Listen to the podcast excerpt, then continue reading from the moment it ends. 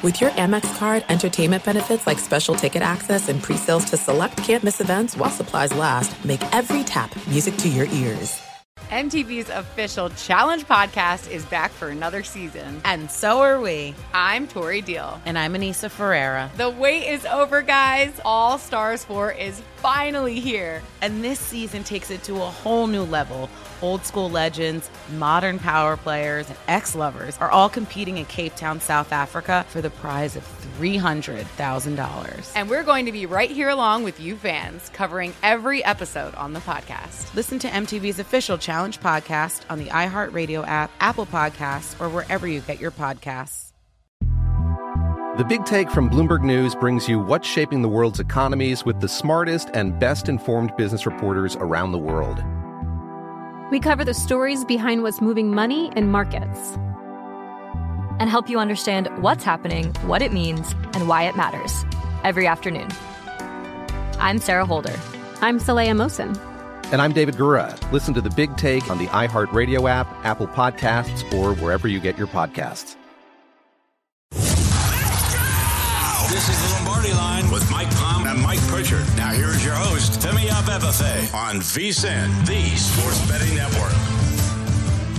Welcome back. It is hour number two here on a Football Friday. The Lombardi line hanging out with you guys on the DraftKings Network. We say what up to our friends on Samsung TV Plus for going ahead and tuning in here and seeing the visuals of our operation. Femi Abebefe alongside Mike Palm, the VP of Operations here at the Circa Resort and Casino, and Mike Pritchard, VSIN NFL analyst, also a former first round pick, nearly, played nearly a decade in the National Football League, also a national champion with the Colorado Buffaloes in the early 90s. Hanging out with you guys here, breaking down the college and NFL slate. Coming up, though, in 15 minutes, Chad Brown, one of Pritch's old buddies in Colorado, played 15 years in the NFL. He will join us. We'll talk about the Buffs and we'll talk about the week four NFL slate. But, gentlemen, let's begin this hour number two with the marquee game in the NFL. And the marquee game, funny enough, is in the early window here this week, but that's between the Miami Dolphins and the Buffalo Bills. Buffalo, a two and a half point favorite over at DraftKings, total sitting at 53 and a half. We were talking about this during the break. This is a tricky one. I don't have a bet on this game. Mm. I don't know how this is going to play out here, but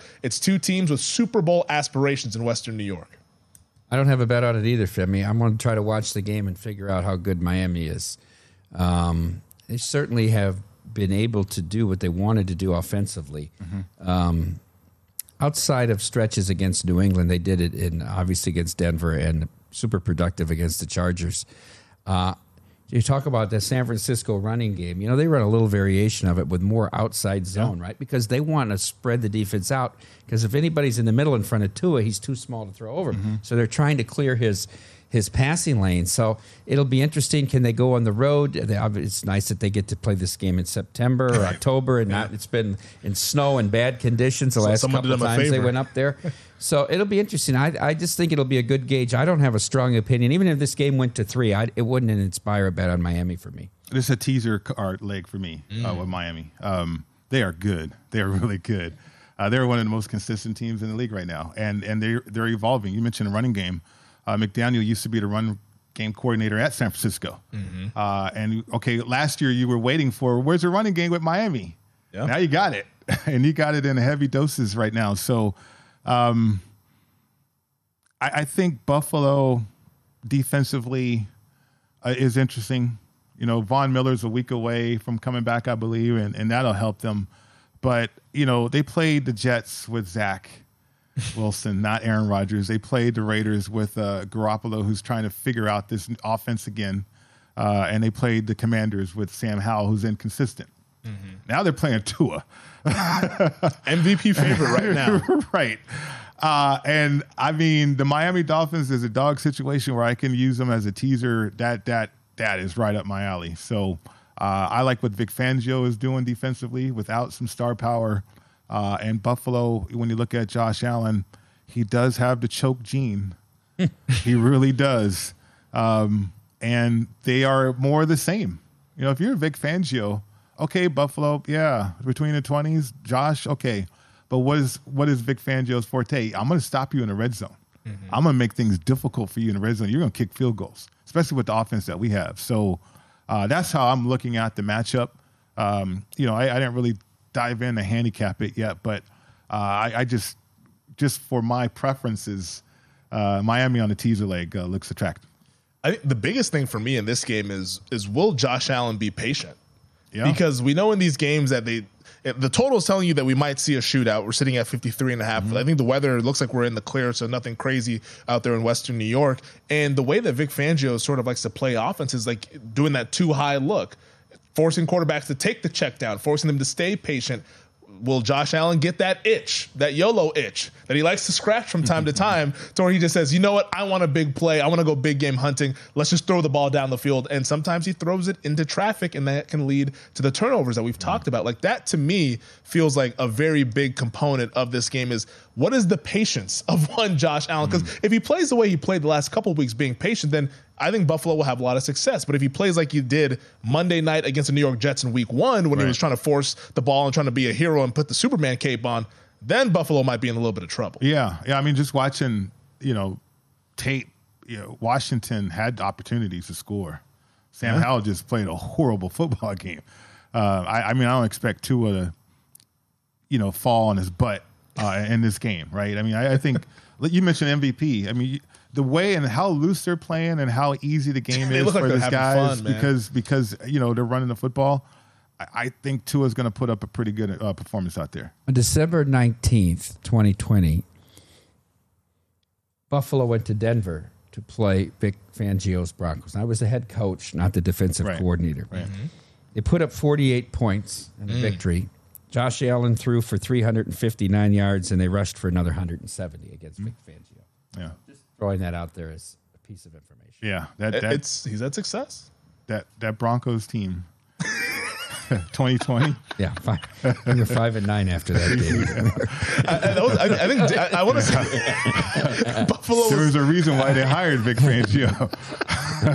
Buffalo, I believe, was laying seven that day. Because I want to say I laid it with Yeah. Buffalo. You remember. I, I mean, I- you got to remember the fun bets. When you just laid it and laugh, how can you not remember? That was a fun one watching. That was kind of Buffalo's breakout performances in offense there in Denver. But uh, Pritch, I want to ask you this though, because I've been reading just about stuff about this Kyle Shanahan offense that Mike McDaniel runs, and people have started making the point that there could be something to the Shanahan offense in year two because we saw the Atlanta Falcons when Kyle Shanahan was the offensive coordinator there. Year one, they showed some signs, but it was like, okay, they're not quite there. Then year two was the year that Matt Ryan won MVP. They go to the Super Bowl, Yeah. ultimately give up the 28 to 3 lead, but they have a lot of success offensively. That's the year that got Kyle Shanahan his job in San Francisco. But then also in this scheme, year two for the Rams, 2017, McVay takes over, win the division, but they have some warts. Year two, they go to the Super Bowl. Yeah. Is this kind of history repeating itself here with year two McDaniel, the Shanahan offense, implementing it with Tua and the weapons they have down there in Miami, make the playoffs the first year, Mm-hmm. but now this year it really pops in there where it's it looks like they're revolutionizing offensive football. yeah, I mean, go back to Mike Shanahan with Denver. You know, um, year two was the year that they really took off with the offense. Um, year one, you kind of feeling it, feeling through. I'll never forget this quote. Uh, John Elway uh, in a huddle. Uh, we got Mike Shanahan's offense. It's like, man, this game is easy with this offense. I'll never forget that as long as I live. That was from John Elway, who had been in the league over a decade at the time, MVP and all this. This game is easy now with this offense. Uh, you know, it you you make things look the same to a defense, but it's different. Uh, if you think about the wide zone concept uh, with San Francisco and what they do, the running back has three options, and he's never wrong. Um, you can burst it on the outside, uh, you can bend it back if the defense over pursues, or you can just bang it up in there and get four or five yards. Don't do anything else. Uh, you know, you might hit your head on a goalpost though if you read it right. And McCaffrey is reading it right. Deebo is reading it right. Everybody is reading it right. Whoever runs the football uh, with this offense, Miami's doing the same thing now uh, with the wide zone scheme. It, it is so hard to defend because it looks so much similar to similar things from a defense, and then your play action off of it. Uh, it is it's simplified. It's but it's easy, especially if you buy into it and if you can execute. Yeah. The, this. Oh, you want to say something? Well, I was interesting because you're talking about Elway and the comment he made in, in the huddle. And when I was on with Amal and Patrick on Sharp Money on Wednesday, Patrick asked me who was the best quarterback of my lifetime. For and I said Montana. Hmm. And it's not really a Notre Dame bias because I didn't, you know, I watched him at San Francisco. I was young when he was at Notre Dame. Yeah. But they both said they thought John Elway was the best quarterback of their lifetime. And I made the argument until Shanahan's zone blocking and Terrell Davis, he didn't win anything. Right. Right. And they said, well, what about Walsh? And well, you know, and then the argument went went down both. But it's interesting that you brought that up. How how simple and easy the game was once they. Yeah, I mean the quote from a, from a legend at that time. uh, You know, San Francisco when they were on top, they ran the ball too. All right, uh, and very very well. Sure, whether they it did. was yeah, whether Roger was, Craig Yep. had Rathman. I Yep. mean, Uh, and that was Zamal's argument. He had Sammy Winder. You had right. You know, And then think about Ricky. Think about Ricky Watters too, though. Yeah, Uh, Ricky Watters, You had a yeah. true halfback, and and if you go back to Green Bay days, I'm a historian when it comes to football. Go back to with Paul Hornung. Mm-hmm. And He was a halfback, right? Jim Taylor was a fullback, running back. But if you have a halfback, then the halfbacks are so hard to cover because you're wrong defensively when you're trying to match up. Mm. Because you think it's 21 personnel, two running backs, and a tight end, all that, but it's really you know another wide receiver out there, and you got a mismatch.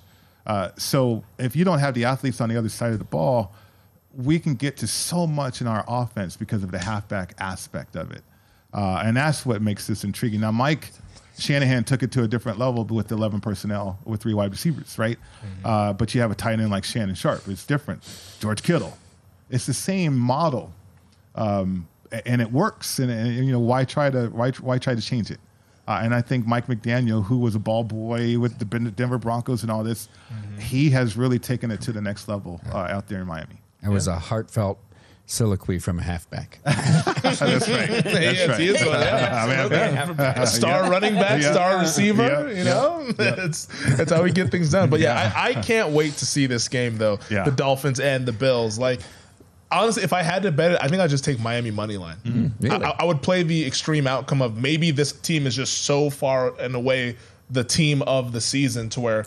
I'm not saying that they're going to the Super Bowl, but maybe they're the team of the regular season to where that maybe it could be valuable to take them a money line on a coin flip. You like these awards markets? Are you with Michael that Tyreek Hill's the MVP of the NFL? I don't think they're going to vote for him to win MVP. Stormy called it a St. Jude bet yesterday, and he got all incensed. He goes, "Well, then just call it the quarterback award, Stormy. I Just mean, call I it." mean, we kind of do, don't we? it is. A, it is a quarterback. I, I think it's the his pro football focus argument. He's not top ten. That's leading him into the MVP discussion. yes. No, I, I, I would if I I would agree with Stormy on that. I, I think offensive player of the year, Tyreek Hill. He's yeah. among the Yeah, favorites. It's it's. I mean, it's him and McCaffrey who are the co-favorites, which I think is right. Those guys are putting up crazy numbers here, but uh, yeah, no MVP. I would be I would be pretty damn surprised if Tyreek Hill wins MVP. Uh, not expecting that one, but we are expecting a good game in Western New York. Dolphins at the Bills. We're also ex- expecting some expert analysis coming up next. Chad Brown, former NFL player, played nearly 15 years in the league. He will join us next to break down the college and NFL slate here on the Lombardi line.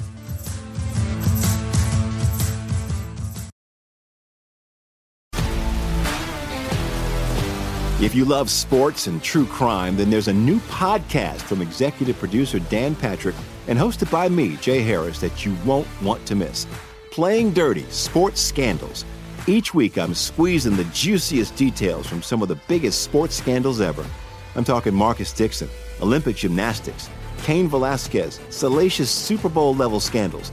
Join me on the dark side of sports by listening to Playing Dirty Sports Scandals on the iHeartRadio app, Apple Podcasts, or wherever you get your podcasts. From LinkedIn News, I'm Jessi Hempel, host of the Hello Monday podcast. In my 20s, I knew what career success looked like. In midlife, it's not that simple. I've been a journalist for two decades, writing cover stories for Business Week, Fortune, and Wired. And now, every Monday, I bring you conversations with people who are thinking deeply about work and where it fits into our lives. Like Microsoft CEO Satya Nadella on growth mindsets, The learn it all does better than the know it all. or MacArthur Genius winner Angela Duckworth on talent versus grit. Your long term effort and your long term commitment are surprisingly important. Each episode delivers pragmatic advice for right now. Listen to Hello Monday on the iHeartRadio app, Apple Podcasts, or wherever you get your podcasts. I'm Hannah Storm, and my podcast, NBA DNA with Hannah Storm, digs deep into the history of professional basketball, along with my own as one of the first female sportscasters. Now let's get you up to speed on what else happened around the NBA today. We talked to all sorts of people I interacted with, from Dr. J to Charles Barkley and recap iconic moments. Yes, he's got it. He, here he comes. Way rock the baby to sleep and slam dunk. As well as some of the wild stories behind the scenes. We were like, what? What are we in for? The scoreboard crashes before we even tip a game off. Today, the NBA is a global sports and entertainment giant. Players are multimillionaires and cultural icons. Iguodala to Curry, back to Iguodala, up for the layup. Oh, blocked by James. LeBron James. And these stories are about how we got here, both on and off the court. And what's next? Listen to NBA DNA with Hannah Storm on the iHeartRadio app, Apple Podcasts, or wherever you get your podcasts.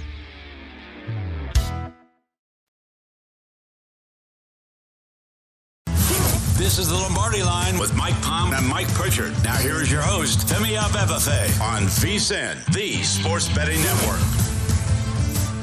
Worlds are colliding. We've got a subscription contest going between the shows here at VSIN, and we need your help to win. Up for grabs is a $1,000 voucher at Circa Sportsbooks to be used on a Super Bowl futures ticket. To sweeten the deal for you, you'll save 40% when you sign up on our football season special and use promo code Lombardi. Bragging rights and a $1,000 futures ticket is on the line. Make this football season your best ever and help us do the same. Save 50% off our football season special today when you use promo code Lombardi. That's vsin.com slash subscribe. Welcome back. This is the Lombardi line hanging out on the DraftKings Network. Femi Abebefe alongside Mike Palm, Mike Pritchard here on a Football Friday. And joining us now is a gentleman who is very familiar with our buddy Mike Pritch here and also went ahead and played 15 years in the NFL. It's the one and only Chad Brown joining us here on the Lombardi line. Chad, we appreciate you taking the time here this morning. And I want to start off, we'll get to the Colorado Buffaloes in a little bit. I know your buddy Pritch will ask you about that one. But I do want to start off in the NFL with a team that you used to play for, and that's the Pittsburgh Steelers. Right now, the Steelers are taking on the Houston Texans later on this weekend. Steelers are two and a half point favorites, total 42 and a half. Are you liking what you're seeing through three weeks here with the black and gold here as they go ahead and uh, have a tricky game on deck here in Houston? I think you got to like uh, outside that 49ers open day performance what the defense is doing. Um, but Kenny Pickett, he's still a, a work in progress. Your growth as a player, typically your biggest leap becomes between your first and your second year. That's almost for every player, except the quarterback position. I think you make a personal leap in your performance as a quarterback, but defensive coordinators in your division, in your conference, and around the NFL spend time in the offseason getting the book on you. So some of the things that plagued Kenny Pickett in college when he was at Pitt, uh, pressure up the middle, he still he still tries to escape out the back of the pocket. He bails too quickly. Those things are still showing up for him. So that he has to find a way to answer in the chess match between himself and defensive coordinators around the league. All right, you played decently as a rookie. We studied your tape. We're now giving you some things. Now you got to grow to the next level as a player to beat these things we're bringing you. So I think it's going to be a while before Kenny Pickett gets all this figured out. So the Steelers will, I think, you know, as credit to Mike Tomlin, not have a losing season. But Kenny Pickett's still a work in progress, and I'm not sure when he's going to get it. Yeah, I hear you, Chad, on that one. I mean, uh, what's interesting too is the makeup of teams, and uh, I know you cover the Broncos, and, and I'm just curious from your uh, vantage point in terms of what's happening out there in Denver, and certainly, you know, we're looking to bet Denver, I think, or people are looking to back Denver. What, what's what's the psyche of this team? Because you're hearing from players that we're a bunch of losers. Uh, Sean Payton looks like he doesn't have credibility yet uh, with the players in that locker room. I mean, it, it seems like it's, it's in total disarray, but yet uh, they are favorites against the Bears, who are miserable themselves. And so I just want to get your thoughts on Broncos uh, and present day right now. All right. So for the Broncos, Pritch, it's interesting because there's kind of a, a couple different messages coming out from Broncos headquarters. Uh, you know, they're trying to say the right things. This is a, galvanizing moment. We've got confidence in Vance Joseph, and Vance Joseph has confidence in us. This is Justin Simmons and Patrick Surtain speaking yesterday. Uh, yet at the same time, you know, they're acknowledging that, you know, all their friends and the family have been texting and calling them and asking if they're okay. Yes, when you get put a 70 burger put on you in the NFL, people got to check on you like you lost a family member, like you know there's been a death in the family. So uh, uh, they're they're they're battling a couple of things. They're battling uh, the the blow to the confidence and to the ego of that loss last week. Uh, you know they're, they're battling the apathy of the fan base here in Denver after so many losing seasons since Peyton Manning's been under center. Uh, but regards to this game against Chicago, if you're going to look at you know the most critical position on the field, Russell Wilson certainly was a disappointment last year. This year, he does not appear to be the issue that is plaguing the Broncos, and he's playing at a higher level than Justin Fields. You know, Justin Fields. Uh, there was a couple of glimpses of hope last year. Uh, I think anybody who had that hope this year, their hopes have probably been dashed by the way he's played. Uh, I expect a heavy dose of the run game for Chicago to try to limit what Justin Fields does in the passing game and try to shorten this game against the Broncos. But in the end, if you're going to measure the two quarterbacks, which is generally a pretty good marker of success for an, an individual team, Russell Wilson is playing at a higher level than Justin Fields is. So unless the Broncos defense has a back-to-back awful performance defensively, I see the Broncos find a way to get their first victory of the season. We're speaking with Chad Brown here college football and NFL analyst, played 15 years in the NFL, also a two time Pro Bowler, three time Pro Bowler, I should say, two time All Pro, and uh, played for the Colorado Buffaloes, which we will stay in the state of Colorado here, Chad, and ask you about the Colorado Buffaloes, who are hosting USC on Saturday. Big noon kickoff is there. Once again, it's a spectacle with the Buffs now taking on the USC Trojans. Well, they're 21 and a half point underdogs last week, a little rough against the Oregon Ducks in Eugene. Do you think Colorado can bounce back and keep this game more competitive than what we saw last week? This is a difficult one. This is a very, very difficult one. I think everyone saw what happened in Oregon, which was really uh, you know, uh, there was a peek at what was going to happen in that CSU game. CSU was able to run the ball against the Buffs. They were a majority of that game. They were the better offense and defensive line against the Buffaloes. It took a historic effort from Shedeur Sanders to pull that game out against CSU out.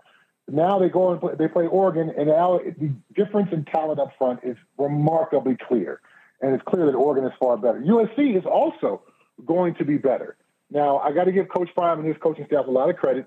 They have outcoached the opposite sideline coaching staff really three out of the last four games outside of Oregon. Now, will that be the case against against USC and Lincoln Riley? It seems like an uphill climb, but if they do a pretty good job, I could see playing the under on this one possibly. It's just such an unknown. How do these guys who were embarrassed against Oregon, the offense and defensive lines, the interior for the Buffaloes, how they respond after a week of uh, coaching, and can they get those mistakes cleaned up enough in time to put together a decent performance against USC? Um, Caleb Williams, the quarterback for USC, the Heisman Trophy winner, he's remarkable. Um, Shedeur Sanders is very good. Caleb Williams is actually remarkable. So uh, I got USC definitely with the win, but whether the Buffs can cover remains to be seen. Chad, I want to go back to the NFL and a big matchup in the AFC North between Baltimore and the Browns. Obviously, concerns about Deshaun Watson playing on Sunday. But I want to ask you about this Browns defense, who's been incredibly good through three games. What uh, Jim Schwartz has done coming in here with all this talent. You played for some great defensive coordinators, including Dick LeBeau. How good is this Browns defense this year? This Browns defense is super, super legit. Uh, that wide nine system, that's what they run out in San Francisco. Uh, so Jim Schwartz was, you know, early in an early adapter of this system a few years back. It allows your edge guys and your defensive line to just get off and get upfield. I did a coaching internship in San Francisco when Robert Saleh was the DC. DeMeco Ryans was the linebacker coach. Um, and that defensive line group in San Francisco really propels that defense forward. And similar to what they're doing right now in Cleveland. So that wide nine system attacks the offense, it cuts off the edges, it allows those defensive linemen to get penetration into the backfield, and it sets up those linebackers to clean things up and be successful. And when that defensive line is getting off the rock like that, it also makes it life a little bit easier for those defensive backs. So uh, the the Ravens will have their work cut out for them, and it's going to take a performance, uh, a, vin- a vintage style performance from Lamar Jackson, where he makes a few incredible plays with his legs. I think for them to get out of this one with the win. You know, Chad, I just want to build on that too because um, you know, when you look at the National Football League now, and it's so much four-two-five, so much nickel defenses, uh, and teams are starting to run the football. Uh, they feel like they got mismatches, whether it's personnel or formations. As a defensive player, how difficult is it now to stop the run? I mean, you're mentioning all these different schemes. I mean, uh, are you noticing defenses trying to catch up and trying to stop the run now? I think defensive coordinators are trying to figure out the best way to handle the run game. Obviously, the NFL, you know, has been talked about as a passing league, but it's always cyclical. Yeah. You know, there have been years where big receivers were the thing, and then there was small receivers, and then you know, the, it always goes in cycles. The the Patriots had Aaron Hernandez and Gronk, and they went with the double tight end thing and forced people to defend the possible run possibilities with the two tight ends on the field. Then they went, went and threw the ball on them. So there's always going to be this cyclical effect going on. And now with the, I think it's less to do with the defensive coordinators and the X's and O's of the defense, and more to do with the lack of padded work during training camp to defend the run. You got to get your run fits you got to do physical nine on seven practice, and you got to work on your run sticks. And coaches are so afraid of guys getting hurt now, they don't focus on that the way that they used to. And the way college football is played and the way they practice, these guys come into the NFL less with a lesser ability to defend the run just because of the changes in college football, but also the NFL schedule, the NFL uh, rules, the OTAs, the CBA, all those kind of things don't allow these guys the individuals to become great run defenders. Um, so that's why we've seen offenses turn more to this because they're recognizing that deficiency on the defensive side of the ball. No, that's that's a great point. Yeah. Football is cyclical, and the run mm. game is now back in vogue. Seeing the teams that are undefeated right now run the ball pretty well. He is Chad Brown, former two-time All-Pro, three-time Pro Bowler, played 15 years in the NFL, NFL and college ball analyst. Chad, we appreciate the time as always. Be well. Thanks for having me on, guys. I appreciate it. Have a good one. Thank you. It's, a, it's a lot of what we're talking about in the first Yeah. hour. These teams that run the ball have a big advantage, and we're seeing it so far through three weeks in the NFL season. We'll go back to college football and take a look at the futures market, as well as some other marquee matchups here on the other side. It's the Lombardi line. This is the Lombardi line with Mike Palm and Mike Pritchard. Now here is your host, Femi Abebefe on VSIN, the Sports Betting Network. We're back with another week of football, and DraftKings Sportsbook is keeping us in on the NFL action with great offers every single game day. New customers can bet $5 and get $200 instantly in bonus bets. Throw 5 down on any of this week's matchups to walk away an instant winner. It'll be epic. Football's more fun when you're in on the action, so download the app now and sign up with code VEGAS. New customers can bet just $5 to get $200 instantly in bonus bets only on DraftKings Sportsbook, an official sports betting partner of the NFL with code VEGAS. The crown is yours. Welcome back. This is the Lombardi line on the DraftKings Network, hanging out with you guys. Mike Pritchard on the far end over there, Mike Palm right here in the middle, Femi Bebefe right here on the left side of your screen. Thank you to Chad Brown, who joined us in the last segment, former NFL player, played 15 years in the league, two time All Pro, three time Pro Bowler. Pretty good, and he had some pretty good insights as well mm. into the NFL and college football. But let's carry on back to our college football conversation because we do have a big game over in Ole Miss. LSU is taking on Ole Miss. Right now, the Tigers, two and a half point road favorites. So uh, a tricky game perhaps here for the LSU Tigers, who are coming off of a three straight victories, total sitting at 67 and a half. I know this is a game that you have a play on here, Mike Palm, and I kind of have a play on it as well. I laid the two and a half. That's also my best bet uh, to reveal uh, when I come on with humans later tonight in the Friday night football contest. Um, look, I think LSU is more talented on the offensive side of the football than Alabama, and I thought Alabama was very efficient last week against Ole Miss. I actually was a little bit surprised that they won that game as easily as they did, and of course. You know, Lane ran his mouth all week, and now Nick's running his mouth about, you know, it's going to be a much tougher matchup against Mississippi State, a physical team. physical team like that. So they have fun in the media. But I, I think LSU is much more explosive offensively. Your Heisman guy's going to be able to throw the ball here. I think this is a tough matchup for Ole Miss, even though, uh, even though the, it's, it's a three o'clock Pacific Yeah. start, an odd start time, um, six o'clock Eastern. Uh, I like LSU by more than a touchdown in this game. Okay, close game last week against Arkansas, Yeah, I believe. didn't right? cover, LSU didn't right? cover, Mhm. yeah. Um, because I, I haven't, I mean, outside that first game against Florida State, they really haven't been tracking LSU. They were a favorite going into the year, a surprise favorite perhaps uh, to make a run. Uh, are they putting it together though? I mean, even though with the close game last week, uh, because Ole Miss uh, is interesting to me. Now, I mean, I, I I would agree with you in terms of laying it with LSU better quarterback situation, uh, especially what Ole Miss saw against Bama. But Uh, I was curious about Ole Miss at home though against LSU or LSU on the road more so. I think it's a letdown spot coming out of Tuscaloosa too, with all that yeah. Mm-hmm. hype, and you were only you were less than a Yeah. touchdown dog, and you only scored one touchdown against Alabama. I thought LSU was very impressive against Mississippi State. I mean, if we're Yeah. talking about their season, and Mhm. remember they led that game at halftime against Florida State, right? Yeah. Mhm. And then Florida State things kind of went downhill, and they couldn't get it corrected. And we see Florida State still un, undefeated, top five team, and probably going to run out the table in the ACC, and has a good shot to be in the in the playoff. I think. Is there an argument to be made that LSU is the best team in the SEC? Yes. Okay. I, I you know, I, it, you're going to come down to LSU uh, and Alabama in the West, and obviously Georgia in the East. I still don't know if we've seen enough of Georgia. You know what I mean? They were kind of sluggish for a half against South Carolina. Looked much better in the second half. Now they get Auburn, which is another game we might talk about. Who's just that's the first bad pick I made in that contest. I took Auburn in the eight at A and M. God, they cannot throw the football at all. They really. I thought Hugh Freeze would have some more semblance of an offense, and now they have to play Georgia. I know it's a Jordan-Hare, but they're going to be pr- hard pressed to move the ball against Georgia. So um, I know that uh, I know Dustin Sweetelson, who's a Malls producer. Mall Shaw stopped by on the break. Sharp Money that follows this show on VSIN.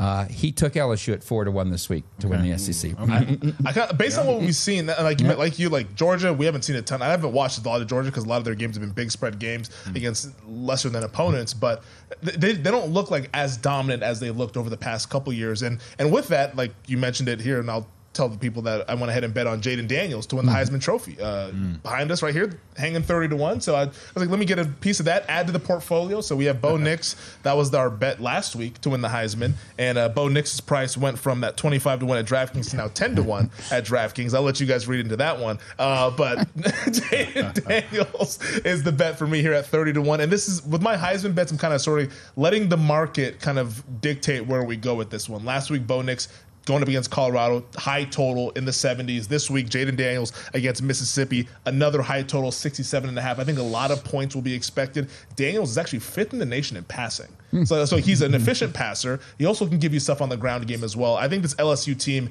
is college football playoff good. Mm-hmm. And if he leads them to the CFP, I think he'll be in the mix there definitely. As his price has also moved from 22 to 1 to 18 to 1 after last More competitive conference, SEC or the Pac-12? I think the Pac-12 is the best conference in the, in the country. Mm. My opinion. What's defined competitive? The Well- teams are cl- closest together. Yeah, I mean, you think about the middle of the pack teams and the Pac-12. Well, they got seven, eight, nine, ten. Yeah. Washington State. I, mean, it's unbelievable, But these- right? I yeah, mean, crazy. But okay, but, half the what- conference is but what have we heard from the SEC? Oh, you got to run the gauntlet. Yeah. and we always heard that, right? And, Ain't- so ain't here's no gauntlet out there. There's no gauntlet. There never has been. Nope. There's been three teams, and one of them's on a rotation. That's LSU. There's been two Right. teams, Yeah. um, but they they always hype themselves up at the gauntlet, gauntlet because okay, you do have. Uh, Ole Miss, you do have Missouri, who's ranked right. Uh, then you have Auburn, and then you get into Alabama and Florida. Looking at LSU for Femi's Heisman Trophy bet, though, like the hype of the gauntlet of the SEC versus the hype. Uh, and bodacious, they're calling bodacious now, right? Bodacious. uh, out The there. campaign's underway. Sure, sure, out there in the Pac-12. He looks sick. I know. they always do this. They, they they put all this money into. They had what Harrington on the Joey side of the Harrington was building. out there in They Times Square. did. They did. They did. Now it's Bo Nix. Yeah. Bodacious. They, I know, right? You never heard you did that? They have the T-shirts that are out there. Yeah. Dan Lanning was wearing one, I believe, Yeah, on Sunday or Monday. After, Oh, yeah. man. I Here know. we go. Another lightning rod. He, he likes it. He loves the microphone, doesn't he? Yeah. Oh, yes. he definitely does. Uh, the Heisman market right now, Michael Penix Jr. of the Hu- Washington Huskies, who I love. Husky Do you fan. agree with that? That he should be favored over Caleb? No, I don't I, think I so. don't. I don't agree with that. Even though his numbers right now are better. No. Are better than what Burrow had that national They are. championship. Yeah. Incredibly efficient. How good they've been so far. Which uh, and this market, is, I think, is very reactionary to what we've seen thus far. But I feel like the Heisman market should be more so projecting what we're going to see because mm-hmm. the Heisman, yeah, people have their opinions right now, but the voting's not decided until December. Like, what is this going to look like when we're four or five games into conference mm-hmm. play? And the Pac-12, maybe. It, I mean, the past it has a propensity to beat up on themselves. Like Washington has a massive game against Oregon coming mm-hmm. up next weekend in Seattle. as a Husky fan, I'm not confident based on what I've seen from the Husky defense. The offense can go score for score, but I think it's going to be a coin flip game there. Big game in the Heisman market, clearly. But uh, I, I do think Washington is a good team. I don't know if they're CFP good, though. I still have questions in that regard. With that said, they are going to be in Tucson tomorrow night, little Pac 12 after dark, 18 and a half point favorites, total 66. I know this is the game that you were interested in. Well, because I think the Arizona quarterback's going to be out, right? de Laura, Mm. de Laura. and I, I think that they will be very, they will struggle. He creates all their offense, and so I take a hard look at Washington. I know in this in the series history they have not done well laying points on the road in double digits, and especially at Especially Arizona, state. yeah, in Tucson, it's been bad for them. It's been a a, a, house of nightmares for them, huh? like like Soldier Field is for Kirk Cousins, but. Um, I, I lean Washington here just because I think Arizona will not put up that many points uh, without the quarterback. That quarterback creates with his legs and his arm. Right, and the quarterback makes all the difference in the world in college football um, from a playmaking standpoint, right? Uh, and, and that's a tremendous drop off not to have that guy out there. And you know, Washington for whatever they are right now, they are explosive offensively. Yeah. Now, now, what's the number now? Is it twenty one? It's at 18. No, it's, No, oh, it's it's, still- 18. yeah, It's, it's it's still- 18. Yeah, I mean Washington. I would lay that with Washington. Yeah. yeah. Yeah, I, I, I've just I've seen too many struggles in the state of Arizona. Tucson's been. Tempe. They haven't won in Tempe since like 2001. It, it is like that state. They, they go down there and they happens. can't score. They throw four interceptions. It's it's strange. Weird stuff happens. So as a Husky fan, I mean, Yeah. I think they're going to win the game, but I think it's going to be a little, little nerve wracking. I'm hoping that they cover though for your bet. At least, hopefully, it's a no sweater, and we don't have to stay up until 11 o'clock to watch it. Uh, Michigan and Nebraska, another game I know you have to play on in Lincoln. The Wolverines, 18 point favorites with a total of 39 and a half. So big spread, low total. What do you think in this game with Michigan, who might be the best team in the country? I ended up laying 17. I and I and and I was torn between under 39. I don't know that Nebraska like I said last week, Iowa, I didn't think Iowa could get to 10 against Penn State. I don't know at home that Nebraska can get to 10 Yeah. against Michigan. And Michigan, they have these long drives. They limit possession. These are 9 and 10 possession games with Michigan. I mean, this game is very easily a 24, 28, 31 to 7, 9, 10 type of mm-hmm. game. I laid the 17 here, and I took the 24 in a hook last week with Rutgers, and I needed every inch of it, even though the game was 7 7 with a minute left in the first half. Yeah, you know, Nebraska, they don't have a quarterback. No, Uh, and- he's- he was bad at Georgia Tech. He- Yeah. right, right, and he's banged up too. But I mean, even the other guy that they had in there, he's I think he's banged up too. So the offense, uh, they're sophisticated defensively, but not not sophisticated to slow down Michigan. All right, I mean, I, Harbaugh back and Michigan, they're trying to rev it up. Mm-hmm. Uh, yeah, I think they destroy Nebraska. Who's the best team in the country? Ooh, that's a great question. Um, Uh, my answer is I don't know yet. I don't know either. I don't know yet. Yeah, Uh, which I love that about college football. I love that. Usually it's just, oh, we Yeah. already know. Yeah. But yeah, Mhm. the, the parody might be the, the- Sure. the story of this college football Sure. season, which would make for a hell of a college football season. All right, we'll wrap up the show on the other side, running down the NFL board, giving our final thoughts here on the Lombardi line on the DraftKings Network.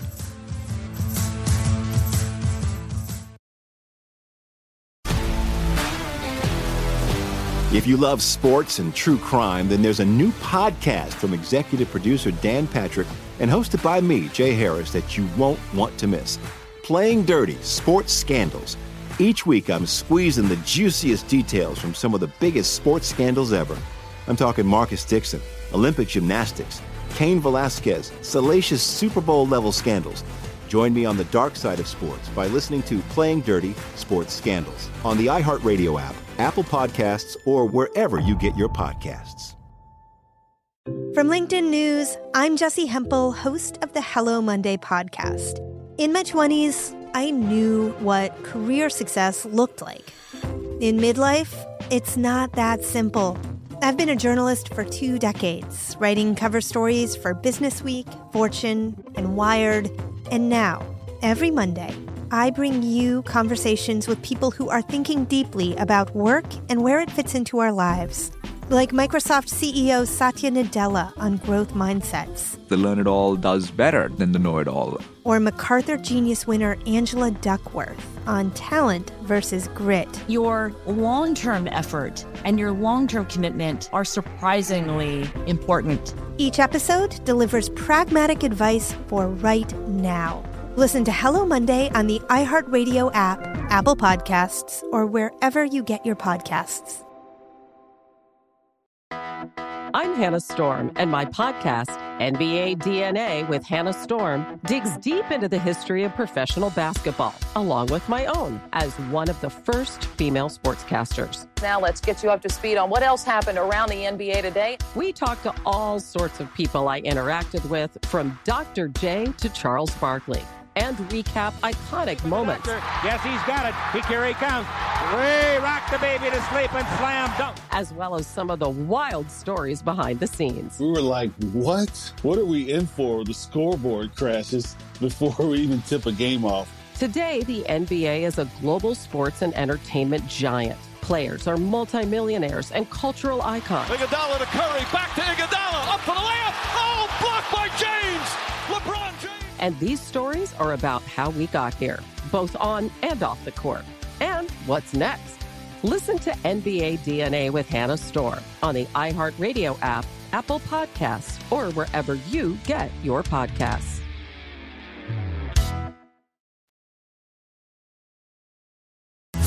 This is the Lombardi line with Mike Palm and Mike Pritchard. Now here is your host, Femi Abebefe on VSIN, the Sports Betting Network.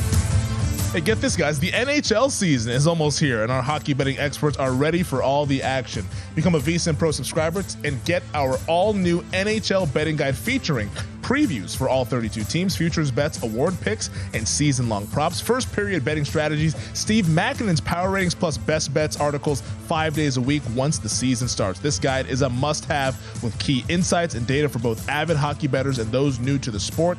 Give yourself an edge this season and get the VSIN NHL betting guide by becoming a VSIN Pro subscriber at VSIN.com slash subscribe. Uh, I was searching through my guide last night and I saw preseason hockey. Or they're playing it already. Oh yeah, the they're, Knights, they're and ready Kings, to roll. a dirty hit on Stone the other night. It was, it was already have storyline. Did you see Johnny Lazarus? He was on that wrote the guide. He's our new hockey expert. He was on with Mitch and Paul yesterday. Had a Nice. nice hit from New York City. So There look forward to to delving into the guide this year. Oh yeah, yeah. Yeah, no, the Golden He's- Knights will see if they can pre- repeat. He predicted it's it well the cup will return to Canada. He said it's either the Maple Leafs or or the Oilers. So It's been a while. Yeah, it has been a minute. It's been since 93. It's been a '93. Yeah, '93. Yeah, well, the cup is hanging out here in Las Vegas. Come get it. Uh, this is the Lombardi line hanging out with you guys on the DraftKings network here. Femi Befe, Mike Palm, Mike Pritchard. Let's go down some of these NFL games that we have yet to hit here. And I want to start down in Big D Jerry World, where it's Ezekiel Elliott's return to AT&T Stadium. Patriots taking on the Cowboys. Cowboys six and a half point favorites, total 43 and a half. We discussed Dallas's run defense woes earlier in the first hour. Do you think that they creep up once again here against a solid running team here in the New England Patriots? Well, they ran the ball against the Jets, but the, the first few weeks they were not able to run the football just because the line wasn't wasn't uh, run blocking very well. I, I'll tell you, I, I haven't bet with my own money this game, but this is going to be one of my plays in humans contest. Uh, I took the six and a half here. I, I think this is going to be a close game. I think Cowboys are still trying to find themselves. I think obviously the Patriots are much more competent offensively than the Jets were. Uh, and you know, let's be, let's be real. The Jets defense, while we thought after Week One with Buffalo and they won that game, this is a top five, top six. They haven't really performed as a top 10, 10 defense yet. I think that Belichick will be able to run the ball here. I think he'll be able to control the game. Dak's going to have to make plays in the passing game, and we'll see if he can. But I think this is a, is a one possession game, but probably a field goal game. So I took six and a half. Yeah, I look at it as a possession game too. I mean, I mean, defensively, New England is everything you would like on a matchup like this when Dallas is still trying to figure it out uh, offensively. Um, you know, offensive line issues a little bit in terms of injuries or inconsistent play uh, for the Cowboys. But then the biggest question mark is Dak Prescott uh, and his ability to be on the same page with McCarthy. You know, is that going to happen? You know, no run in the preseason. What were, what are we seeing with with teams with new offenses or, or coordinator situations or play caller situations? They- I mean, they stumble at times. They're not consistent. Uh, defensively, you know, Dallas they'll buckle up the chin strap and try to stop the run, right? Yeah. Uh, but uh, you know, I, I like the defensive situation in this game, uh, the matchup, and certainly that favors the points, taking the points here with New England. I actually think this sets up to be a perfect in-game betting sort of game because if New England controls the game and controls the tempo like you think they will, I think that you could fire in maybe some potential New England money line bets. They're in game if they're still an underdog. But if Dallas jumps on them because of New England's inability to create explosive plays, if Dallas jumps on them, I think that this is Cowboys runaway victory here. Like this sort of like whoever is able to kind of grab control of the game early, I think can actually go ahead and dictate the game throughout the course of this whole fourth quarter. And then maybe it's Patriots money line or it's you lay nine and a half, ten and a half of the Dallas Cowboys. Because if Mac Jones is behind that offensive line having to go ahead and block and he's down multiple scores in the second half, I don't think New England has the horses to get back into a football game. It's interesting. I've felt for a long time Dallas is a good front running team. They are. With the lead, they can run the ball and then play complementary to their defense. You saw last week they get down two scores and they could never generate well, they could never get enough stops. Yeah. But they could never generate to get back into that game to get it to be a one possession game even. Uh, so that's an interesting take on uh, an in game scenario. Yeah. In game it, and I'll just sweat it as a Cowboys fan. Hopefully it goes well. Uh, Bengals at the Titans. This one, I feel like these teams play every single year. Uh, the Bengals right now, two and a half point road favorites, total 41. Joe Burrow didn't aggravate the calf Monday night. Sounds like it should be better than what we last saw. But are you confident enough in the calf to lay two and a half on the road? I'm not. I stayed away. I looked at this game for a long time too, Pritch. Yeah. And and I decided to pass on it. It's kind of a spot where Vrabel will sneak up and beat you in a game like this.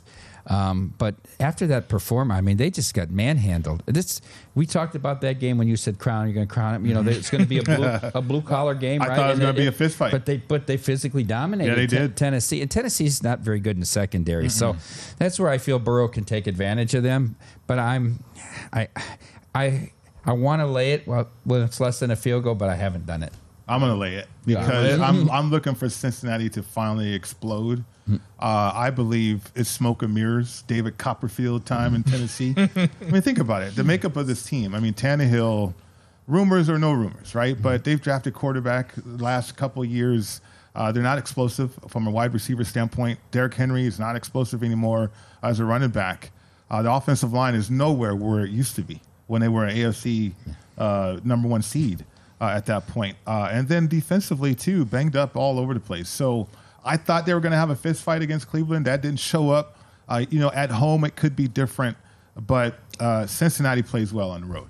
Uh, I- they have uh, over the over the last few years, and and I think it's time for them to kind of rev up that offense now. I intertwine these two teams because it's that game when they were the one seed and Tannehill threw the three interceptions after they beat the Raiders in that kind of crazy wild card Right. game with the whistle out of bounds and mm-hmm. all this and that, and the Raiders had the drive at the end of the game. This has really propelled Cincinnati into the AFC royalty. Let's face it. The last few years, it's Chiefs and Cincinnati. Those are the clearly the two best teams, and it was off that game that they lost as the number one seed at home, Tennessee. Yep. We, we talked about remembering the Broncos Bills game from 2020. Uh, that is this, this. I remember laying two and a half with the Titans in the game closing four, and Tannehill throwing three interceptions. I, that is one I definitely remember. Uh, we try not to, but hey, what can you do? Uh, let's keep it moving though here with the Commanders and the Eagles. Right now, Philadelphia is a nine point favorite, total sitting at 43. Here are the Eagles back because that's what the market's indicating here. Well, I don't know if they put a complete game together. They played awfully well in Tampa, but I think that game took a lot of that was hot and humid on Monday night, coming off a short a short week, and and they've had kind of a tough schedule here. The Eagles. I think this team's a little nicked and tired. And remember, it was the Commanders that gave them the first loss last year on Monday night. I think it's a safe survivor play Yeah. if you want to look at it. But I actually like the Commanders with eight and a half in this game. Whew, I'm staying away from it, Yeah. but it is a safe survivor play. I mean, you got to map it out Mm-hmm. like I've done. Um, Christmas Day comes into mind, really, Mm. with the Eagles, but uh, there's some other options certainly uh, at that point. But you know, uh, the Eagles. The reason why I didn't bet them last week was because I wasn't. I had questions whether they're going to be consistent. Like they haven't really turned the corner yet. Uh, now, it kind of feels like they have. Uh, they're figuring out two coordinators now, right? Offensive and defensively. Uh, and that I think that has settled in. Uh, and, you know, in that game against Tampa, they started to look comfortable uh, that way, certainly communication and execution. So uh, it's a good football team. I, I think Sam Howell uh, is inconsistent. Uh, they need to run the ball more. Eric needs to call more running plays uh, if they can. But then it's what's baffling to me uh, about Washington is the fact that Del Rio does not get any heat on that defense. Guys, Teflon. He is. he is. I mean, how many first rounders do they have in that defensive front? Four. Right. Uh, and, and it's like they underachieve each and every week. And, and so it's like, I know why he's protected. He's Teflon because him and Rivera are boys, right? And, and I get that. Those linebackers stick together. But um, he's his off his defenses, man. Uh, and, and can he come up with anything? And I know what you said about them beating the Eagles, but if the Eagles are executing, that's going to be a tough road for, for Washington. Yeah, I, I bet Washington in this game, and, and the, Mhm. the market says get out of here because now we're seeing a nine and a half where we're sitting at circa totals at nine, or sorry, the uh, the consensus is at nine here, but I, I bet plus eight and a half. And call me crazy, I also sprinkled a little bit on the money line. I, I, I sprinkled a little bit on the money line here. I, I still think there are concerns with Philadelphia. Really? Which one? Where, where are they at? Offensively. Offensively? With the quarterback? I, don't, I think the quarterback is fine. game? I think the OC is a problem. Mhm. Ryan Yeah. Johnson, Ryan the coordinator. Johnson. I don't like what they're doing. And in the high leverage spots, like they haven't been that good. I mean, we saw the fourth and two against Mm-hmm. Tampa Bay. They try to run that read option. The Buccaneers go ahead and stop it. And yeah, the defense, the defensive line scares me in this game because it's Howell taking sacks against Jalen Carter and the Avengers of the Philadelphia Yeah. Eagles. Yeah. But I don't think offensively Philadelphia is good enough to go ahead and run away with this game. Like I still have question marks. The Eagles haven't put a game together. Maybe this is the day that they do it, but they haven't put a game together at all this season. I think we're going to come out of this saying that Philadelphia. mm, I'm not sure. Like, I think the Niners are on a tier above everyone else in the NFC right now, and then the Eagles are closer to the Cowboys than they are to the 49ers. I don't think it's a good spot for the Eagles. Short week and the humidity and their, mm-hmm. their I, I think it's a good spot for taking more than a touchdown. So. 100%. But I'm concerned the last time you sprinkled a little on the money line, it was on the Giants on the opening Sunday night. Hey, that was that, that was three and a half. We just, we just need the Commanders to stay within the touchdown. We just need them to stay within the touchdown. That does it for us here on a Football Friday on the Lombardi line. For Mike Palm, for Mike Pitcher, for our producer Elliot Bowman, the entire crew behind the glass. I'm Femi Benfay, wishing you guys the best of luck. Sharp Money is coming up next here on the Sports Betting Network.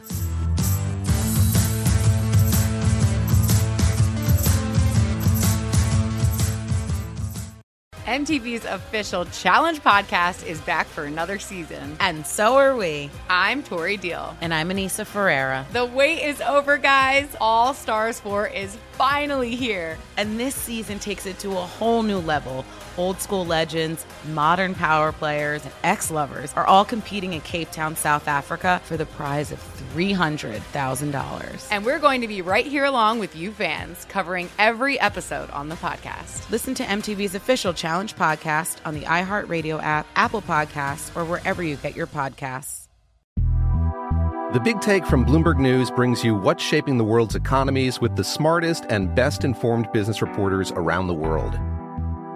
We cover the stories behind what's moving money and markets. and help you understand what's happening, what it means, and why it matters every afternoon. I'm Sarah Holder. I'm Saleha Mohsin. And I'm David Gura. Listen to The Big Take on the iHeartRadio app, Apple Podcasts, or wherever you get your podcasts. I'm Saleha Mohsin, and I've covered economic policy for years and reported on how it impacts people across the United States. In 2016, I saw how voters were leaning towards Trump and how so many Americans felt misunderstood by Washington. So I started the Big Take DC. We dig into how money, politics, and power shape government and the consequences for voters. With new episodes every Thursday, you can listen to the Big Take DC on the iHeartRadio app, Apple Podcasts, or wherever you get your podcasts.